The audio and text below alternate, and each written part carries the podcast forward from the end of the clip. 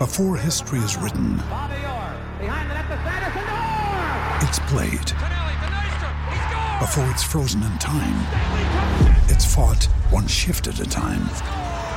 Before it's etched in silver, it's carved in ice. What happens next will last forever.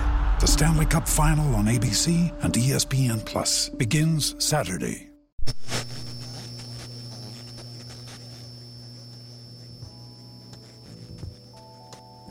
Puntata numero 57 di Lobanowski, podcast di tattica, tecnica, tutto quello che c'è intorno di fenomeno, l'ultimo uomo, insomma, quella marmaglia là. Io sono Daniele Manusia, ma Lobanowski è un podcast soprattutto, prima di tutto, di Daniele V. Morrone.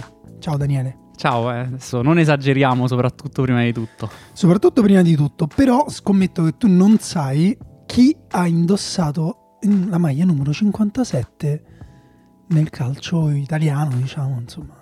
No, In sinceramente generale, non so se ce ne sono altri, ne ho non, trovato uno io. non credo esista veramente un giocatore che ha usato il numero 57. Mi devi veramente stupire in questo caso. Allora, ti posso dare un indizio. È un portiere, un po' a fine carriera adesso, che lo scorso anno è passato per Napoli e adesso ha una presenza con la Fiorentina in Europa League, eh, scusa, in Conference League e mh, ha subito due gol in quella sola presenza.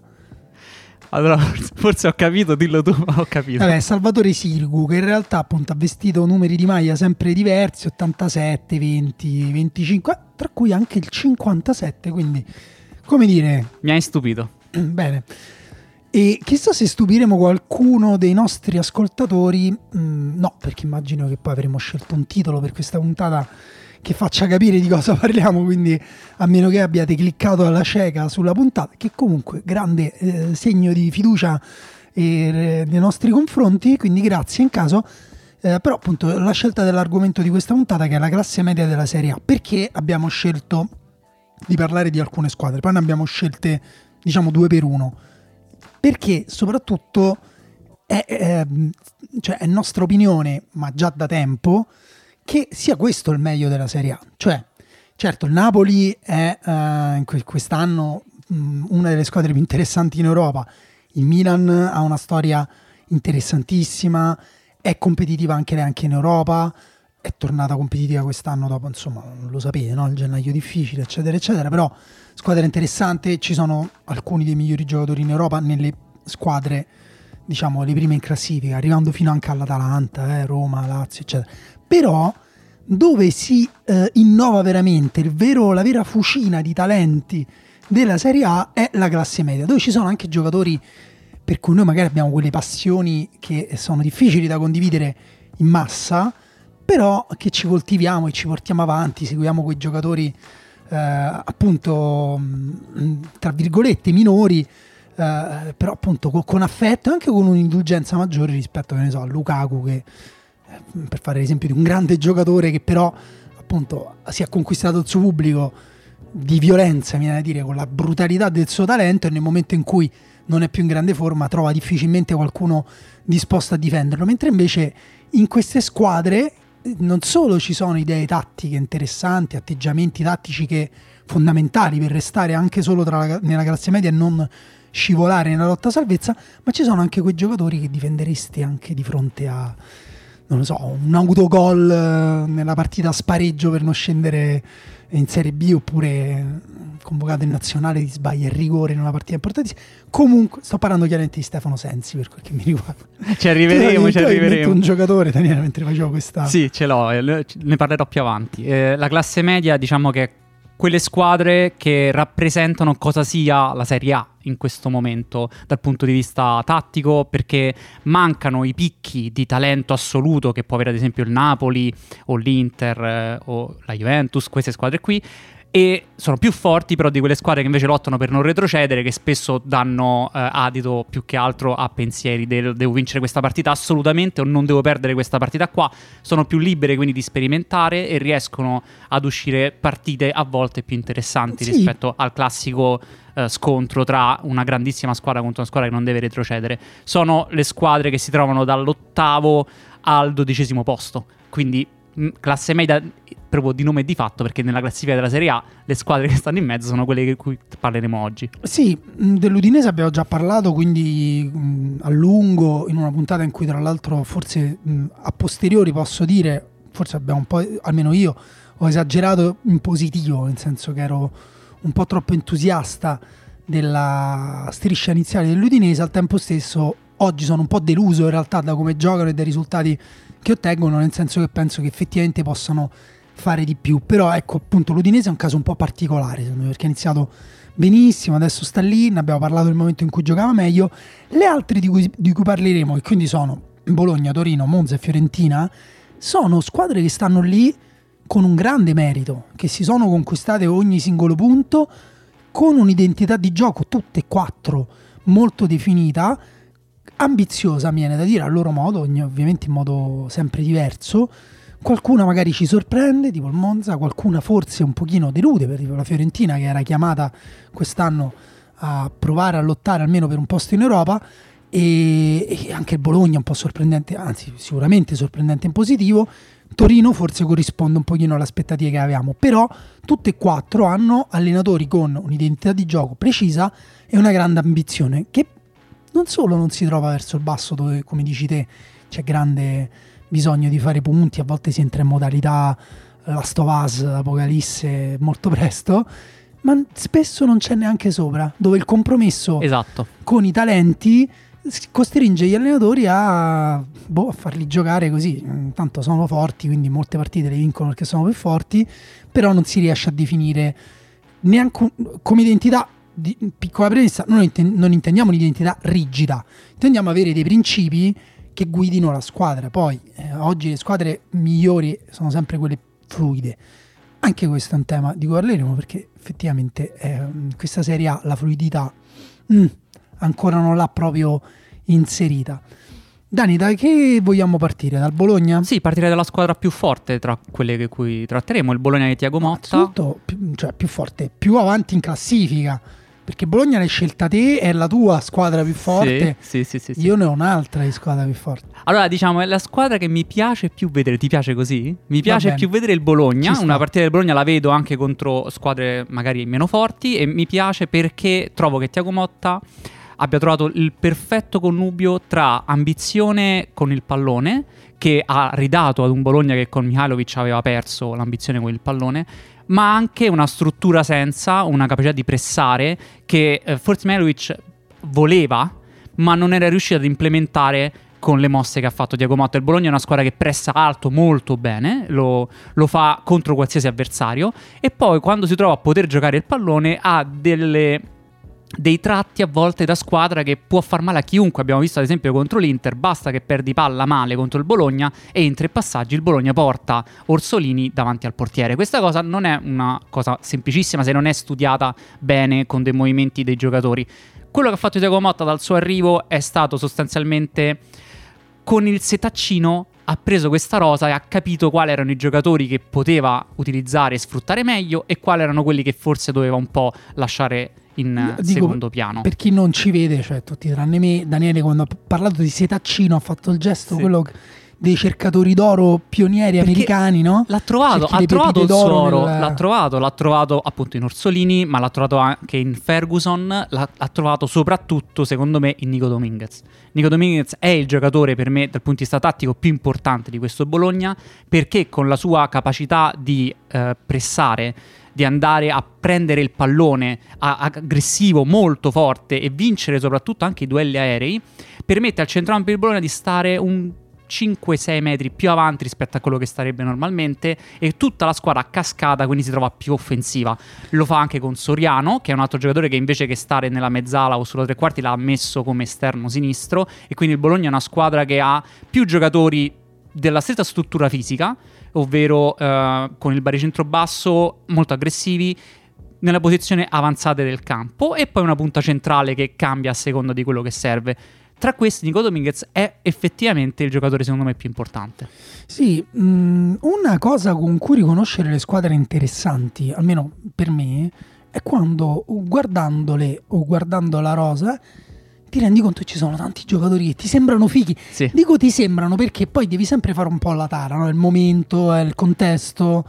Però appunto eh, questo Bologna è tornato a far parlare anche di alcuni suoi giocatori che veramente poi ti dici eh, se sei una persona prudente fammelo guardare meglio perché fammi capire perché lì per lì dici oh ma Posh forte Posh e Posh effettivamente secondo me è forte ma anche Schouten per me o Scouten non so come si pronuncia, come si pronuncia? essendo olandese non ho idea di come si possa Ok. pronunciare in olandese. Però- facciamo Scouten Scouten, eh, Ferguson anche un giocatore molto interessante. Quando gioca, non gioca sempre ma a me è sembrato interessante anche Ebisher. Ehm, sa, Cambiaso già lo conoscevamo eh, Zir- Zirkzee Bravissimo, sta Zi- giocando Zirkzee, Zirkzee Zirkzee. davanti che ha preso il posto dell'infortunato Arnautovic eh, è un giocatore diverso rispetto a Arnautovic perché è più statico nel, nel venirsi a prendere il pallone poi non è che ha la capacità di Arnautovic di girarsi e far giocare Sì, la si allontana squadra un pochino anche dai difensori no? Sì, Si esatto. stacca. Però ha quei lampi in cui magari prende la palla con la suola, la gira e la passa bene per poi vedi che il passaggio è quello giusto per così il compagno di prima può cambiare gioco. Sono quelle cose da prima punta che eh, effettivamente dici questo è un centravanti che ha 21 anni, ha 25-26 anni, sarà veramente forte. Potrà essere un centravanti veramente forte. Adesso sono soltanto lampi. Però sono lampi belli, cioè tu lo vedi, alcune azioni che fa Zigzag durante la partita, dici, oh ma questo è bello da vedere giocare un centravanti, non soltanto per i capelli che si muovono Beh, come un mo- enorme... Sì, è un po' atipico, no? cioè nel senso Sì. è anche mh, è bello guardarlo adesso perché capisci che è mh, proprio l'inizio di un giocatore, se diventerà un giocatore eh, di- anche di medio livello, però appunto vedi che sta iniziando a- ad esprimersi con, con una libertà che non tutti i giocatori arrivano ad avere. Però vai Dani, scusa, no? Sì, perché secondo me c'è una categoria di giocatori nella classe media che va sottolineata e so i giocatori fichi di cui si parla poco. Perché Ah, giocando ok. in squadre di cui si parla poco, sono giocatori che non giocano neanche tanto magari nella loro squadra o giocano ma sono un po' più nascosti rispetto agli altri. E secondo me l'esempio perfetto è Nicola Moro del Bologna. Il- veramente esattamente l'esempio di giocatore fico che quando entra in campo negli ultimi minuti fa quei due o tre filtranti. eh, Nicola Moro è un centrocampista eh, croato che ha nel filtrante la capacità migliore, è uno dei migliori nel far progredire il pallone con 7.5 per 90 minuti e nel 93 percentile, quindi in Serie A tra i centrocampisti è tra i migliori a far avanzare la palla. E fa questi filtranti che non vanno sulla prima linea di pressione, ma sulla seconda, che a me fanno sempre impazzire, perché vuol dire che tu non vedi il giocatore più vicino a te, ma vedi quello nella linea successiva e lui lo riesce a trovare sempre con abilità. E questa cosa poi non gioca sempre, gioca magari gli ultimi minuti, entra, fa due o tre filtranti, poi non fa neanche più di tanto, però quei due o tre filtranti dici, ma questo è fico, e non ne parla quasi nessuno Vabbè. perché gioca poco, quindi... Sì, non è- vabbè, appunto, ehm, è ancora anche lui all'inizio. Eh, Tiago Motta sta facendo giocare anche molti giovani. A me piace Joaquin Sosa, centrale difensivo del 2002, uruguaiano, arrivato insomma, eh, comprato da- dal Bologna con grande coraggio. Ehm, però, appunto, tu dici squadra più forte. Bologna, letteralmente la settimana scorsa ha perso 1-0 contro il Torino, squadra di cui che invece ho scelto io. E ehm, di parlare, ho scelto di parlare io perché poi siamo andati in ordine di classifica. Sì. E mancava Nico Dominguez, va detto, Sì. a favore del Bologna, giocatore che a me piace tantissimo. Oltretutto, Nico Dominguez giocava più vicino all'area di rigore. In, eh, oddio, dove era? In Uruguay dove giocava? E, ehm, È argentino? è argentino. Per Comunque, dire. appunto, giocava. Ah, sì, scusa, vabbè, giusto. E ehm, giocava molto più vicino eh, all'area di rigore, an- proprio come ingance. E eh, quando si è trovato a farlo anche per, per il Bologna, secondo me si è visto che è un giocatore con un, con un certo peso, insomma. E mh, detto questo, il Torino, appunto, eh, vince eh, 1-0 eh, contro il Bologna e certifica un pochino la sua, eh, come dire, il suo valore di squadra che guida un pochino questa classe media, perché Bologna ci è arrivato adesso con Tiago Motta, il Torino di Juric è già una realtà che mh, secondo me identifica anche un po' più il calcio italiano, cioè in che cosa è ehm, speciale il calcio italiano, no? Tra l'altro appunto Juric, uno dei molti seguaci della scuola di Gasperini, delle marcature a uomo, della grande aggressività. E ehm, Torino che appunto ehm, è, è piuttosto in alto in classifica, ehm, però cioè, ecco, le, le cose belle da dire sono tante, no? Nel senso, è una squadra. Anzitutto, quando Juric è arrivato al Torino, era il Torino in una situazione terribile. I tifosi non, non si divertivano a guardarlo, il Torino non aveva un'anima, non si capiva mh, appunto se era destinato ad andare in Serie B, invece hanno ricominciato a divertirsi. Hanno, anche lì si è lavorato su dei giocatori che poi sono diventati dei giocatori interessanti. Uh, al tempo stesso è stata fatta anche una bella selezione di, di giocatori nuovi, sono arrivati talenti come Skurz, uh, nel mercato di gennaio è arrivato Ilic e sta giocando titolare, Blasic, giocatore interessantissimo, che insomma, adesso si è infortunato un mesetto fa, ma un giocatore molto importante per il Torino. Però ecco, è sicuramente cresciuta di livello rispetto alla gestione pre-Juric però al tempo stesso le manca qualcosa, le manca qualcosa là davanti, no? E, ehm, diciamo, anche qui ci sono tanti dati eh, interessanti eh, per, um, per, il Torino. Io quello che, che ho scelto è che um, i clear shots concessi, cioè le, diciamo, i tiri in, il cui cono che va dalla palla ai due pali, non, ha, non c'è nessun giocatore in mezzo, ma c'è solo il portiere. Sì è la sesta migliore del campionato. Questo significa che quell'aggressività di cui parliamo, le marcature a uomo, si traduce in meno occasioni pulite. Tra l'altro, appunto, giocare con le marcature a uomo aggressivi ti espone anche a dei rischi, perché se ti saltano le marcature, se perdi il duello individuale, il clear shots è automatico. Facciamo l'esempio, la traversa di Vlaovic nel derby con la Juve, Skurz lascia la marcatura per andare al raddoppio sulla fascia, passaggio centrale molto semplice per Vlaovic, Vlaovic è solo davanti al portiere. Portiere anche, che è molto importante, è eh, Vania Milinkovic-Savic, fratello di Sergei, ed è il eh, portiere che lancia più lungo nella Serie A, cioè con la distanza dei passaggi più lunga. Questo anche fa capire, da una parte Vania Milinkovic-Savic è uno dei portieri proprio con la capacità di calcio migliore della Serie A, dall'altra Torino è anche una squadra che le piacciono le situazioni sporche, duelli, la palla contesa e, e metterla sul, sul, gioco fisico, ecco diciamo. E infatti con chi va in difficoltà al Torino soprattutto con le squadre più fisiche, perché lì non può far valere... O, o contro purtroppo, mi spiace i tifosi del Torino contro la Juventus a Vabbè, priori. Quella è... è... proprio una situazione psicologica probabilmente Beh, la Juventus ormai. è squadra più fisica quasi sempre e anche più tecnica quasi sempre, quindi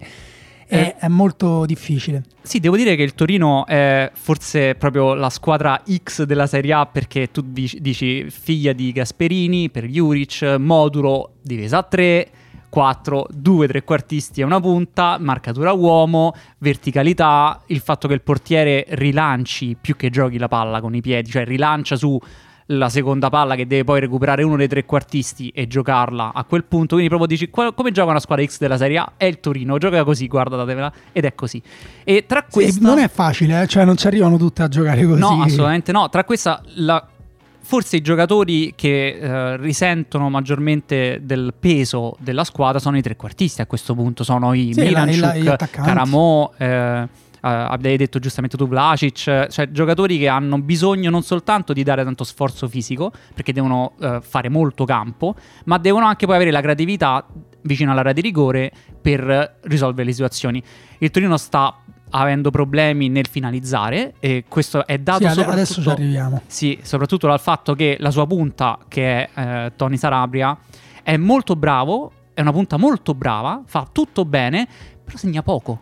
Sì, ha fatto un grandissimo gol nel derby con sì. la Juventus, però effettivamente se guardiamo eh, gli expected goals del, del Torino, eh, Sanabria è quello che ne ha di più, sono 5, comunque no, po- non tantissimi. Eh beh, sì.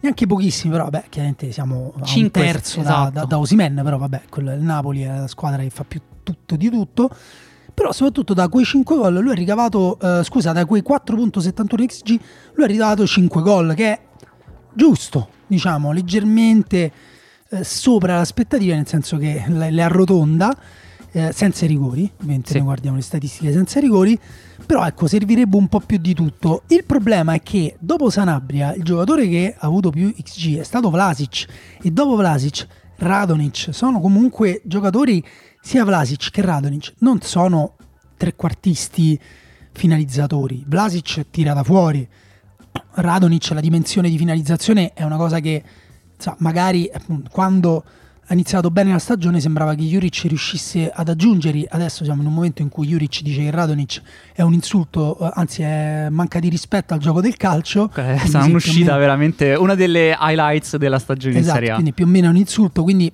è il terzo giocatore che ha creato più XG, quindi il terzo giocatore più pericoloso offensivamente di questa squadra. È una scelta un, anche però anche della dirigenza perché il mercato estivo del Torino aveva bisogno di una punta. Era chiaro dalla scorsa stagione che il Torino aveva bisogno o che Sanabria si sveglia e fa 15 gol in Serie A, ma questa cosa abbiamo capito nella carriera di Sanabria che non arriva. Cioè Sanabria è un giocatore che se va bene arriva in doppia cifra in Serie A. E non basta questa cosa, dovrebbe arrivare sopra i 15.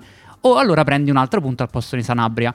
È stato preso uh, Pellegri, Pellegri che sappiamo non può stare in campo in questo momento della sua carriera, probabilmente no, purtroppo per lui non riuscirà a stare in campo eh, per continuità in Serie A perché si fa sempre male, mh, vari motivi per farsi male ma si fa sempre male. E quindi si era trovato eh, Juric a dover usare Sec che in teoria è una eh sì. seconda punta, giocato all'esterno come punta, si è trovato a dover giocare con falsi 9, si è trovato a dover mettere giocatori che non sono punte, quindi Sanabria fa tutto bene ma non segna e il Torino ha scelto di non prendere qualcuno qualcuno anche a gennaio che sì, potesse è difficile togliere punte, questa cosa. Diciamo, non, non, sappiamo che tipo di ragionamento ci fosse dietro.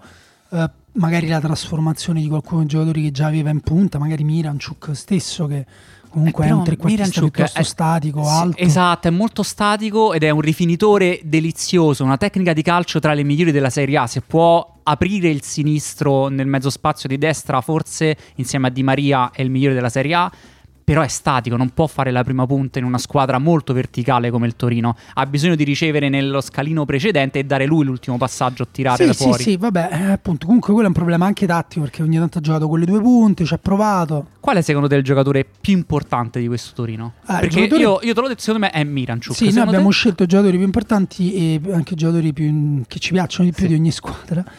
Il giocatore più importante secondo me in questo caso è Skurz perché eh, ovviamente tutto parte dalla fase difensiva nel Torino è vero che quello che le manca di più forse è la fase offensiva, però è vero pure che se non hai giocatori in grado di sostenere quella fase difensiva, il Torino è la quarta squadra del campionato con la linea della difesa più alta sul campo. Quindi, come dire, devi andartela a giocare con i centravanti anche nell'uno contro uno, anche con gente come Vlaovic, Osimen, eccetera.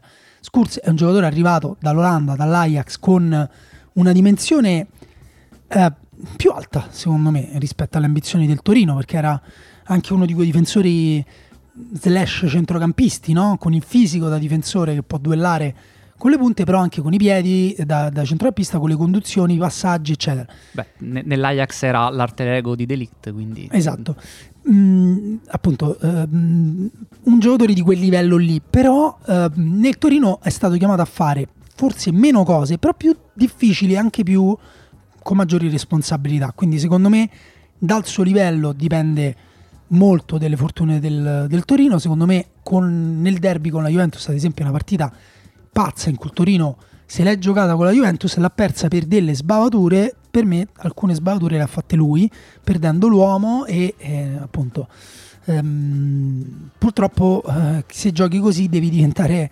Cioè, hai bisogno di un difensore che ti tiene letteralmente da solo in piedi la difesa, come era Bremer prima che andasse via. Vabbè, ti dico il mio giocatore figo di cui si parla poco, ma secondo me non è che si parla poco, non si parla abbastanza, è Ricci. Secondo me Ricci potrebbe tranquillamente essere titolare in nazionale e quindi non se ne parla Vabbè, abbastanza. Prima magari fallo diventare titolare in Torino. Eh, si è fatto comunque... male perché secondo me se no altrimenti eh, va considerato so, il titolare. La coppia che c'è adesso, Linetti-Ilic, al posto di chi giocherebbe?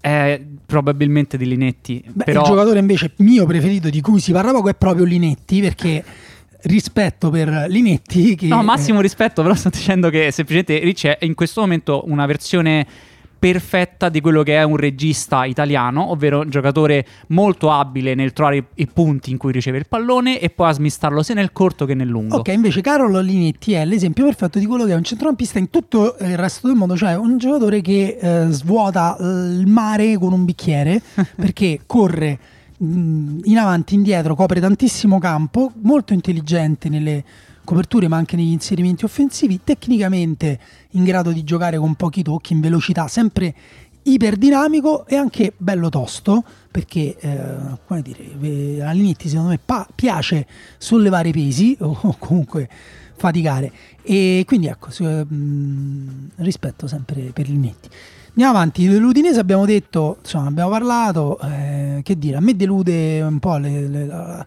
conti fatti mi delude più di quanto mi ha sorpreso all'inizio l'esperienza di Sottilla, a te? Beh, va detto anche che non c'è Deulofeo, che è il giocatore nettamente più forte della squadra, è fuori per infortunio da un bel po', e però è vero effettivamente l'Udinese sembrava potesse ambire ad essere la migliore della classe media, invece si sta accontentando di salvarsi come al solito, 40 punti e via.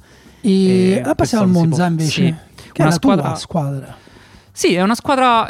Eh, non è sorprendente che il Monza si trovi a 32 punti con 9 vittorie a, in questo momento della stagione, perché ha fatto probabilmente il mercato più ambizioso di tutta quanta la Serie A. Cioè, è una squadra che è arrivata in Serie A quest'anno e ha detto: mettiamo i soldi dentro, prendiamo tutti i giocatori della classe media che possiamo prendere migliori, che sono vari, che adesso ne parleremo, e quindi ci salviamo tranquillamente non stava succedendo questa cosa perché l'allenatore con cui sono saliti che Stroppa non stava funzionando. È arrivato Palladino e questa cosa è cambiata totalmente. Adesso il Monza è chiaramente una squadra anche lei gasperiniana, è un'altra squadra con il 3-4-2-1, un'altra squadra che gioca molto in verticale. Però, però... di Gasperini ha preso forse più la, fa- la, la, fase offensiva, quella quando volava la Esatto, stavo dicendo proprio questo, però è proprio quel Gasperini con eh, un centrocampo denso, eh, passaggi nello stretto, in verticale, ma scambi nello stretto e tanti giocatori tecnici. Cioè la, il Monza tra, della classe media doveva essere dentro una squadra che non si doveva, non doveva retrocedere, è molto più forte dal punto di vista tattico di qualsiasi altra squadra della, di quelle che devono lottare per non retrocedere e questo si sta vedendo poi in classifica perché tu hai giocatori come, faccio alcuni nomi, Carlos Augusto, Pessina, Rovella, Sensi, Caprari. Ciurria, Caprari, tutti giocatori tecnicamente... Tecnici. Posso darti un dato? Il Monza è al pari dell'Inter la terza squadra con la percentuale di passaggi più alta del campionato, sì. dopo solo Lazio che ha un punto percentuale in più, cioè Monza 83, Monza Inter 83, Lazio 84 e secondi e terza quindi al, al Napoli che ne ha 80, l'87%, ma questo la dice lunga. Beh, su... sì, considera che eh, Rovella, che è il regista della squadra, è il giocatore che ha fatto più passaggi, ha tentato più passaggi in Serie A in questa stagione con 74 per 90 minuti e vuol dire che arrivano tanti palloni al centrocampo perché Rovella mm, ovviamente è quello che li gestisce, che li, che li smista, ma tanti giocatori riescono anche sulla tre quarti, come hai detto giustamente tu Caprari, quelli che sono, a giocare tante volte, quindi crea tanto.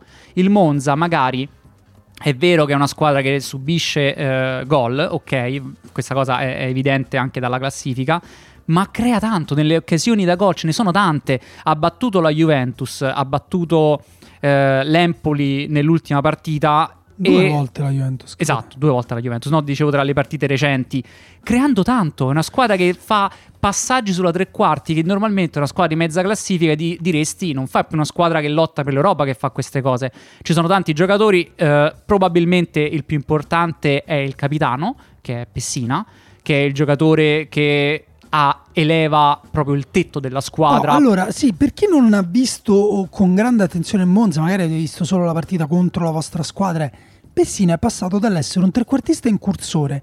Eh, nell'Atalanta. Nell'Atalanta e nella nazionale, tutto sì. pressing e tutti i movimenti in area, all'essere un centrocampista centrale vero che gestisce il pallone e secondo me lo gestisce molto bene, con intelligenza, con tecnica, con calma senza la frenesia con cui appunto giocava nell'Atalanta. E secondo me è significativo un pochino del cambio del Monza, che ehm, è meno attrazione anteriore rispetto a quanto è mai stata l'Atalanta, perché l'Atalanta è sempre stata trainata da Zapata, da, da, da quelli che aveva davanti. Poi quando aveva certo Ilicic e Gomez era un altro discorso, perché aveva due fenomeni che giocavano sulla tre quarti.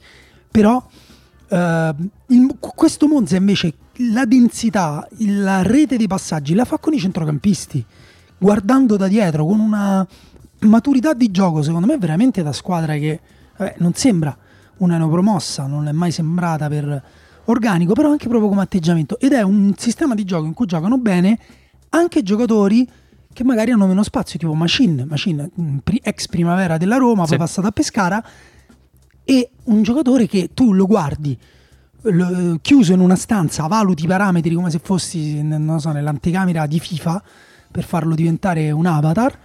Dici questo io non lo so se è da Serie A. Lo vedi giocare, lo vedi giocare nel mondo e dici ok, questo da, sa giocare, è da Serie A. Che era proprio la specialità dell'Atalanta di Gasperini che prendeva giocatori dalle giovanili in tre, in tre partite e dicevi ok, questo può stare tranquillamente centrocampista nell'Atalanta. Carlos Augusto ha una libertà uh, con e senza palla mh, che appunto ricorda quella dei grandi esterni di Gasperini, Gosens, eh, eccetera. Quindi insomma ehm, ci sono tanti punti di contatto. Peccato un pochino per la difesa, riscattata da un'altra bella sorpresa di questo campionato che è di Gregorio, il portiere, che se ti ricordi inizio campionato non doveva giocare perché era stato preso cragno e invece gli ha fatto le scarpe perché effettivamente sta giocando molto bene. Davanti c'è Petagna che è un vero e proprio culto, uh, c'è Ciurria che sta giocando bene, sta anche segnando parecchio. Quindi insomma una squadra anche un po' in un momento, una stagione un po' magica. Sì, devo dire Petagna molto utile nella manovra, anche lui, anzi lui molto peggio di Sanabria dal punto di vista della conclusione in rete perché ha segnato, uh, se non sbaglio, soltanto due gol. Comunque resta il fatto che non dà l'idea di essere pericoloso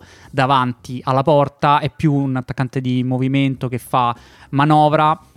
E quindi sono i trequartisti che si devono prendere questa, questa cosa. Ad esempio, il, il, Monza ha i migliori marcatori che sono a centrocampo perché sono Carlos Augusto, sono Ciurria, tutti e due con 4 gol, poi ci sta Pessina con 3, Caprari con 4, Dani Mota che invece a questo punto un, è l'attaccante che secondo me più pericoloso rispetto a, a, Petagna. Il giocatore fico, l'hai già nominato, è Carlos Augusto perché viene dalla Serie B, un esterno a tutta fascia o, o terzino, addirittura all'inizio stagione d- giocato anche come terzo di sinistra della difesa a 3 con, con Stroppa. Però non se ne parla e... poco di Carlos Augusto, se ne parla tanto anche proprio per i gol che ha fatto. No, però quello che volevo dire è, ma siamo proprio sicuri che a sinistra in nazionale uno come Carlos Augusto ah, non farebbe cioè, sì, cioè allora posto che secondo me ci sono già c'è Di Marco due... quest'anno che ha fatto una stagione pazzesca alla sinistra. No, secondo me U- Udoghe eh, Udoge, sì. sì Udoge Udoghe probabilmente in questo momento è quello su cui punterei di più però comunque è un, un, esterno a tutta fascia completo perché è molto sì, bravo sì, di vero, testa, molto bravo, molto tranquillo con il pallone. No, poi viene dentro al campo. Viene dentro al campo. Una bella fisicità. Lo sai però secondo me qual è il giocatore del Monza di cui si parla comunque sempre troppo poco? Guarda, guarda, lo, lo sparo, vediamo se è vero, eh. non, non so, questa cosa non l'ho vista. Sensi? Bravo. Eh, Vabbè, sì. Per me sempre, si parla sempre troppo poco di Stefano Sensi. Lu- lui, livello chiaramente da nazionale, però i problemi fisici l'hanno fatto scalare. Va bene, ma gerarchie. quando sta bene, però allora sì, tutti, sì, bene, do- dovrebbe, le sue partite dovrebbero essere trasmesse a reti unificate. Andiamo avanti.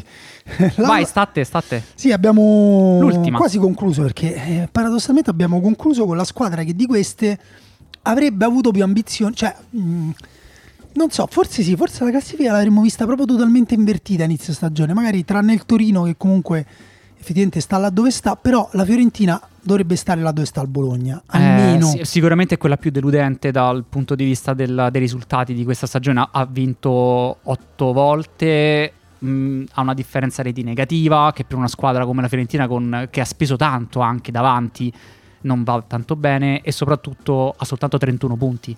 Cioè, sì, non, in questo punto della stagione ci si aspettava che fosse già allora, verso i 40. Allora, la Fiorentina oltretutto è, cioè, è, è, una squadra interessantissima perché ha un gioco molto ambizioso, quello di italiano, che non ha smussato per niente da una stagione all'altra, um, cioè l'ha smussato durante la prima stagione, è meno sbilanciata la Fiorentina, è meno sbilanciata anche di com'era quest'estate, ad esempio. Cioè, la Fiorentina quando non è in forma, quando um, le cose non vanno, diventa una squadra fragilissima che prende gol a ogni transizione. Questo è stato un po' sistemato, nonostante ci siano appunto dei dati che confermano ancora uh, la grande aggressività. Ad esempio, prima ho nominato il Torino come una delle squadre con la linea di difesa più alta, la Fiorentina è quella che ha in assoluto la linea di difesa più alta del campionato ed è anche la squadra che fa avere la percentuale di possesso palla più bassa alle sue avversarie, che significa grande aggressività, grande fretta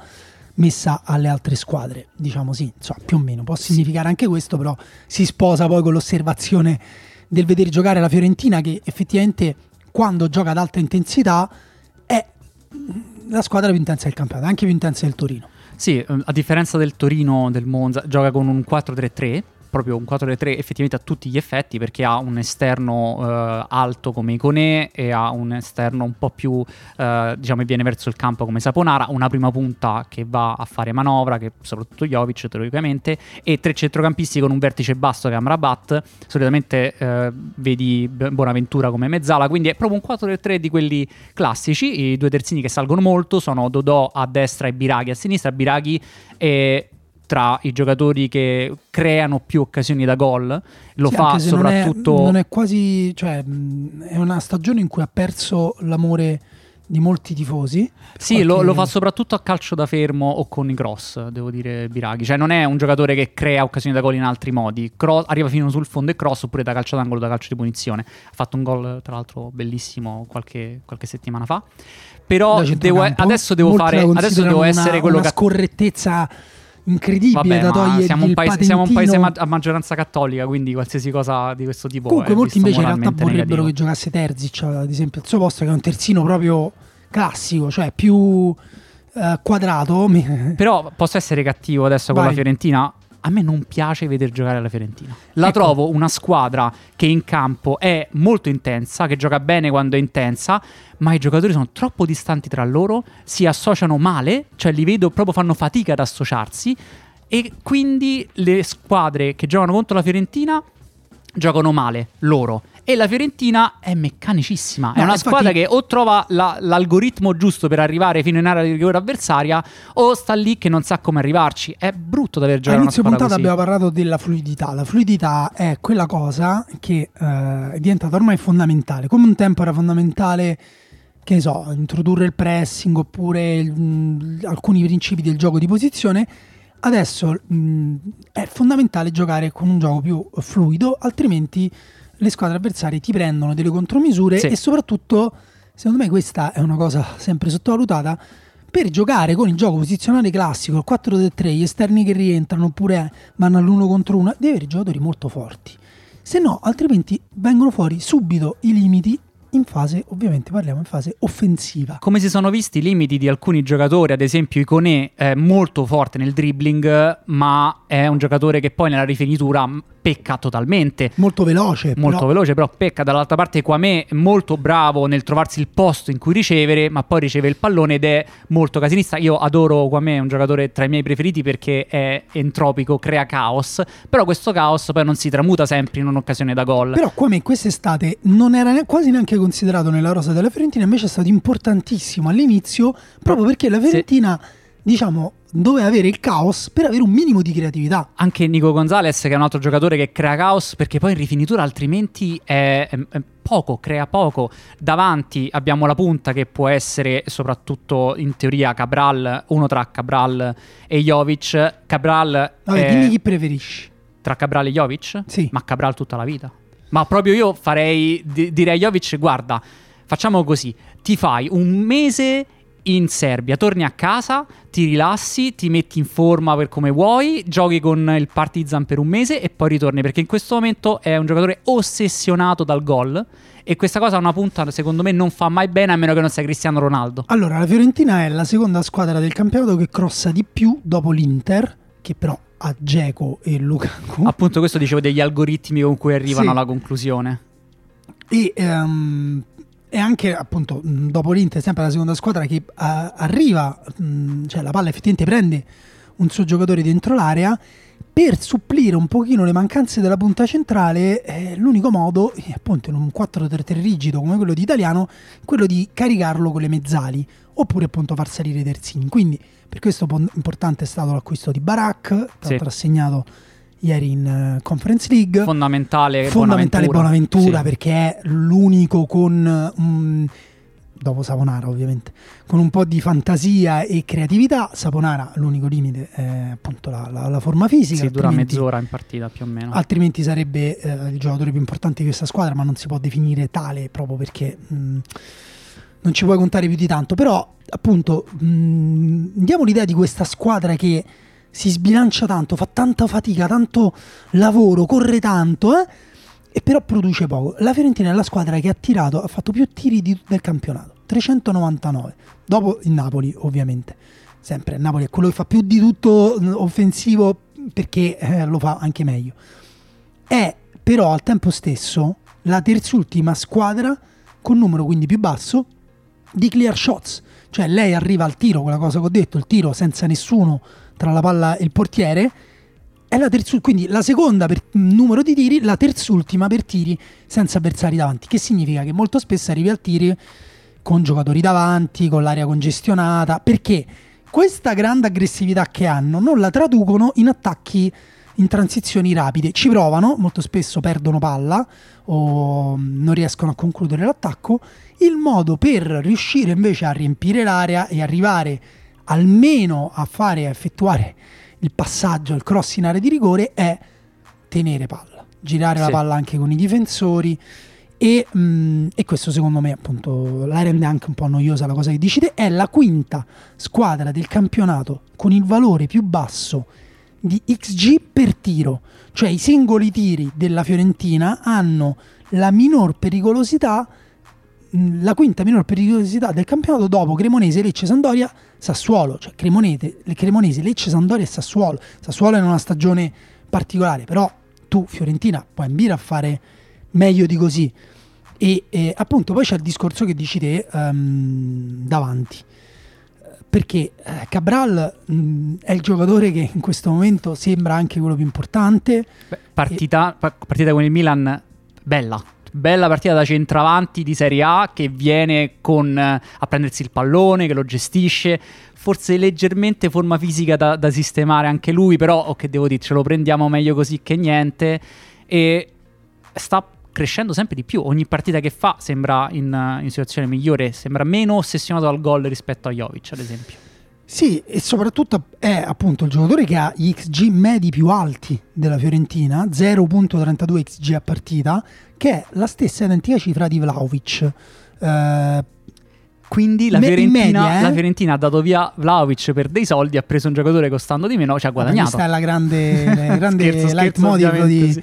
del presidente, però Uh, la cosa interessante è che il secondo giocatore ad avere più XG in media sempre su 90 minuti, quindi non totali perché poi c'è chi gioca di più, c'è chi gioca di meno, è Nico Gonzalez con 0.31. Allora, per quello io sì, il giocatore più importante che ho scelto è Nico Gonzalez perché deve fare Ci la sta. rifinitura, deve assolutamente, devono arrivare i gol perché se hai praticamente gli stessi XG del centravanti, eh, allora devi avere anche gli stessi gol. Invece lui ce n'ha due. Cabral non è che ce n'ha tanti di più, però quanti ce n'ha? 4? E adesso la, la, la, controlliamo velocemente questa cosa, però sì, mi pare comunque che abbia ehm, pochi gol. Però eh, al, di là, al, di là, di questo ehm, è importante Nico Gonzalez anche per le conduzioni, anche per eh, appunto quanto la Fiorentina sovraccarica il gioco sugli esterni, su questi due esterni, Nico Gonzalez, Siconè. Non è un caso se poi giocatori che sembrano sempre essere un po' corti sulle ambizioni della Fiorentina sono proprio gli esterni. Sì, e come dicevo appunto eh, c'è tanta distanza dai giocatori perché tu eh, fai questi lanci per gli esterni, questi, queste verticalizzazioni che poi lui deve andare da solo in conduzione per 20 metri, magari allontanandosi anche dall'area e poi da lì in situazione di uno contro uno deve saltare l'uomo e dopo aver saltato l'uomo mettere la palla al centro e, e diventa sempre più difficile. Anche sempre sul confronto Cabral-Jovic, sì, eh, Cabral ha 4 gol con però in totale, quindi non più medi, ma in tutte le partite, comunque iniziano ad essere tante le partite, quante partite sono giocate? Una ventina. E a 3.36 XG sono pochi per un centravanti e ha fatto 4 gol, quindi leggermente in over eh, performance. Sono, no? sono, pochi perché non si gioca sempre in Conference League. Se certo, si giocasse vabbè. solo in Conference League, vabbè. Cabral avrebbe probabilmente le ambizioni di Benzema. Jovic ha più XG totali, 4.24, gli stessi gol. Certo, va bene avere 4 gol, 4 anche se gli attaccanti devono sempre stare in over performance, però appunto, come dire, è un po' chiedergli qualcosa in più. Però ehm, quello che è in, uh, anche in underperformance ed è un giocatore che appunto dopo Jovic, dopo Cabral, dopo Nico Gonzalez, dopo anche Bonaventura che è il giocatore della Fiorentina che ha tirato di più in porta, però è, ha, ha, avuto solo 3 XG. Quello ancora dopo è Iconè che ha 2.85 XG e ha fatto solo due gol. Questa è una performance, insomma, invece netta, mm, almeno un gol in più si sarebbe potuto chiedere, ma la, la cito soprattutto perché certifica quella sensazione della Fiorentina che è sì, vabbè, però dai, sì. inventate, fate gol, buttate la palla dentro, insomma, davvero è così difficile. La Fiorentina fa sembrare il gioco del calcio a volte molto difficile. E qua appunto arrivo a, a quando dicevo che voglio essere cattivo, però in questo caso è l'allenatore che deve essere in grado di semplificare forse un po' di più la situazione o aiutare la squadra in qualche modo perché sembra proprio italiano che chieda tantissimo lavoro ai singoli giocatori per far funzionare tutto quanto l'apparato che si è messo in testa. Cioè, lì è il lavoro dell'allenatore, non è del singolo. Non posso avercela con Iconè se lui dopo che ha dribblato l'uomo tira e prende spesso la palla, esce fuori. È quel giocatore lì, ma è anche vero che Iconè fa 30 metri di scatto, poi prende la palla, poi supera l'uomo, poi a quel punto alza la testa e deve tirare. Sì, mm, per me è un po' di tutti e due. Cioè, gli XG eh, sono quella metrica che ti dice sempre un po' di quanto sono bravi i giocatori a procurarsi le occasioni, un po' di quelle che la squadra li mette in condizioni. La Fiorentina, l'abbiamo detto, eh, tira molto da lontano, tira molto con, con, l'area congestionata in situazioni complicate. Però per me eh, i giocatori, come dire, possono anche cercare di... Mm, forse un po' pure la retorica del eh, della volontà, della forza di volontà, della fatica del lavoro. Invece, secondo me, manca un po' di creatività, manca un po' di leggerezza a questa Fiorentina. Icone è un giocatore molto impreciso che non ha mai segnato tanto in carriera. Però adesso sta arrivando verso la maturità e mi dispiace un pochino che ci arrivi con questo peso addosso con cui sembra giocare, che mentalmente non gli permette di, Uh, ogni tanto le avrà fatto un gol incredibile quando è stato un po' mh, mm, qualche mese fa con un bellissimo tiro da fuori però Mm, è raro anche proprio che... Mm, un giocatore che potrebbe funzionare nel, nel, resto della stagione che abbiamo visto veramente poco fino adesso è Bregalo. Bregalo che è proprio quel tipo di esterno che magari se funziona in questa Fiorentina può aver aumentare la pericolosità offensiva. Non mi hai detto il tuo giocatore di cui si parla poco preferito? Allora, ehm, giocatore di cui si parla poco, allora, il mio giocatore preferito è Amrabat. Se ne parla tantissimo, ha fatto eh un mondiale pazzesco. Quindi... È stato valutato a un certo punto 40 milioni. Quindi non sì. posso parlare della Fiorentina senza neanche dire solo una volta o due volte la parola Amrabat. Il nome Amrabat. Tre ah, volte ho detto. L'hai detto tre volte. Ah, sempre del, del discorso di Amrabat con il pallone meno bravo che senza il pallone quando deve andarlo a recuperare. La Fiorentina non lo aiuta nel essere bravo con il pallone. No, ma anche, anche, per recuperarlo rispetto al Marocco ad esempio si vede che paga le distanze lunghe, la Fiorentina è una squadra lunga in sì, campo. Sì, sì, distanze squadra... lunghissime. Vabbè. Quindi faticano un po' tutti. Però il mio giocatore invece secondo me preferito, di cui si parla poco, perché forse anche a fine carriera, è Bonaventura. Giocatore ancora importantissimo. Creatività, gioco nello stretto, pericolosità. Un giocatore che se vedi dal vivo, e io un paio di volte ho avuto la fortuna di vederlo dal vivo, ti rendi conto che ha una stoffa di, mh, diversa rispetto a te. Quel peso con cui gioca Iconè, con cui giocava Nico Gonzalez, mi viene a dire prima che rientrasse dall'infortunio. Adesso mi è sembrato rientrato un po' purificato da questa cosa, però vediamo, insomma, è un po' presto per dirlo. Invece Bonaventura gioca con una leggerezza, con una sicurezza dei propri mezzi che sembra sempre effettivamente è sempre pericoloso, cioè è una pericolosità latente, diciamo, che si porta dietro e che secondo me deve un pochino trasmettere, provare a trasmettere ai compagni sul piano mentale, perché lui, Barak e Saponara sono gli unici giocatori, secondo me, effettivamente da livello superiore di questa Fiorentina. Dico Nico Gonzalez perché per me è quello con il potenziale ancora più grande. Magari lo vedremo espresso in altre squadre e sarebbe un peccato, però potrebbe anche lui alzare il proprio livello e lui potrebbe magari anche andare anche oltre i giocatori che ho citato, che sono comunque centrocampisti, Savonara è un po' incostante, appunto l'abbiamo detto nelle partite, quindi ehm, Nico Gonzalez invece può effettivamente eh, dare alla Fiorentina, fammi usare questa parola, un po' più di Um, oddio, come si dice quando una lama è più appuntita, più tagliente? Affilata? Aff- rendere la Fiorentina più affilata. Bravo Daniele. Con questo direi che se tu sei d'accordo possiamo concludere il tuo podcast, quindi decidi te. Va bene, guarda, facciamo così. Chiudiamo allora la puntata numero 57 di Lobanowski. Le musiche sono sempre di Delphi che ringraziamo. Il montaggio sarà sempre di Go che ringraziamo. E accanto a me c'è Daniele Manusia che ringrazio. Ciao Daniele. io ringrazio Daniele V. Morrone. Ciao.